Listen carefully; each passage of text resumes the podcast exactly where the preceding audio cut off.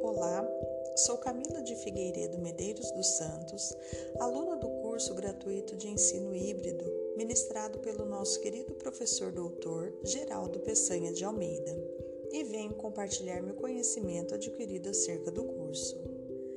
Antes de entrar no tema, acho interessante ressaltar que há algum tempo vimos falando que aquela escola constituída de professor protagonista, ou seja, detentor do conhecimento, e o aluno receptor desse conhecimento, a famosa educação bancária, carteiras, giz e lousa, já não cabe mais aos tempos atuais. Porém, havia grande resistência por parte dos educadores em utilizar as tecnologias disponíveis, pois para isso seria necessário, além de apropriar-se delas, a busca a novos conhecimentos. Eis que de repente fomos pegos de surpresa por uma pandemia e vimos-nos sem saída. De uma hora para outra, tivemos que nos reinventar e nos apropriar dessas tecnologias para garantirmos as aprendizagens às que nossos alunos têm direito. O ensino híbrido nada mais é do que isso utilizarmos todas as ferramentas, formas, as modalidades possíveis, integrá-las e articulá-las para podermos expandirmos o leque de aprendizagens dos nossos alunos. Ele integra momentos presenciais e não presenciais, ou seja, síncronos e assíncronos. É uma proposta estruturada de integração de recursos tecnológicos, que são as fontes de informação que referem-se aos espaços de pesquisa, o e-book, artigos, SlideShare, Google, Wikipedia, site. Os sistemas de autoria, que referem-se aos espaços de comunicação, documentos, apresentação, planilha, editor de imagem, editor de vídeo, editor de som, editor de HVD, entre outros. Mídias sociais que se referem aos espaços de produção: Facebook, canal de YouTube, Instagram, Pinterest, Twitter, WhatsApp, blog, entre outros.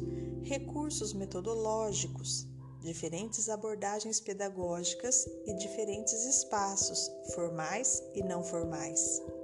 Não existe uma divisão dos espaços. O ensino híbrido é um conceito de educação caracterizado pelo uso de soluções combinadas.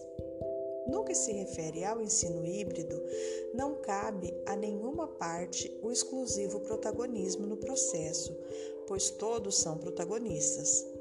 Ao professor, cabe o papel de orientar e estimular o aluno no processo de aprendizagem.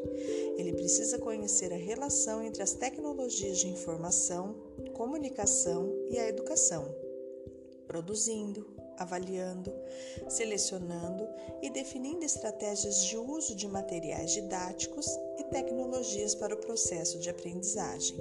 Belone 2001, Oliveira, Dias e Ferreira 2007 propõem esse papel a partir de quatro dimensões. São elas a dimensão pedagógica, o professor tem que dominar os conteúdos, o funcionamento dos materiais e respeitar a sequência didática. Dimensão tecnológica, todos os envolvidos no processo escolar devem dominar as tecnologias. A dimensão didática, o como fazer. E a dimensão pessoal, a proatividade, estar aberto ao novo. Ao aluno cabe a autonomia. Vale ressaltar a importância de trabalharmos esta, autonomia principalmente desde a educação infantil, pois é fundamental que o aluno se assuma como sujeito da produção do saber, percebendo-se como corresponsável por sua aprendizagem a organização e gestão do tempo e espaço necessários para que as atividades não se acumulem e os estudos possam ser desenvolvidos com a atenção necessária nos prazos estipulados. Abertura para aprender, compreendendo a aprendizagem como um processo dinâmico e contínuo que acontece na relação com o outro.